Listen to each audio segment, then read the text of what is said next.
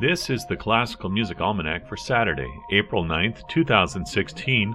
I'm Ed Blonsky. The Classical Music Almanac is produced through Truman Ministries, and you can donate to Truman Ministries and help keep the podcast as well as our blog going. You'll find a link for this at our blog, classicalstream.wordpress.com. Birthdays on this day include in 1898, Paul Robeson was born. An American singer and actor, he became involved in the civil rights movement. At Rutgers College, he was an outstanding football player. And then he had an international career in singing with a distinctive, powerful, deep bass voice, as well as acting in theater and movies. He became politically involved in response to the Spanish Civil War, fascism, and social injustices. His advocacy of anti imperialism, affiliation with communism, and criticism of the United States government caused him to be blacklisted during the McCarthy era.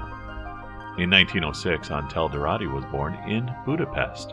His father was a violinist with the Budapest Philharmonic Orchestra, and his mother was a piano teacher. He studied music at Franz Liszt Academy, composition with Zoltan Kodaly and Leon Weiner, and he studied piano with Bela Bartok. Premieres on this day include in 1977, Leonard Bernstein's Candide Suite was premiered in Tel Aviv, and on this day in classical music in 1765, London newspapers featured an advertisement inviting people to hear the musical talents of the young brother and sister team of Wolfgang Amadeus and Maria Anna Mozart in their home each day from noon to 2 p.m.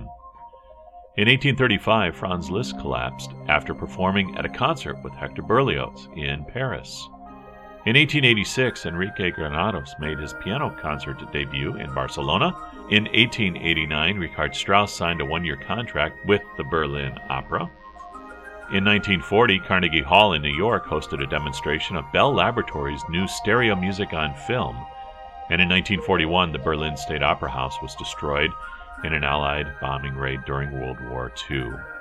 Our recommended listening for today is Leonard Bernstein, his suite for orchestra from Candide, performed by the Minnesota Orchestra, conducted by Eiji Oue. You'll find a link for this at our blog, classicalstream.wordpress.com. You can subscribe to the podcast. We are hosted via Podbean. You'll also find us in Stitcher and on iTunes. You can follow us on Twitter and like us on Facebook. I'm Ed Blonsky. Join me next time for the Classical Music Almanac.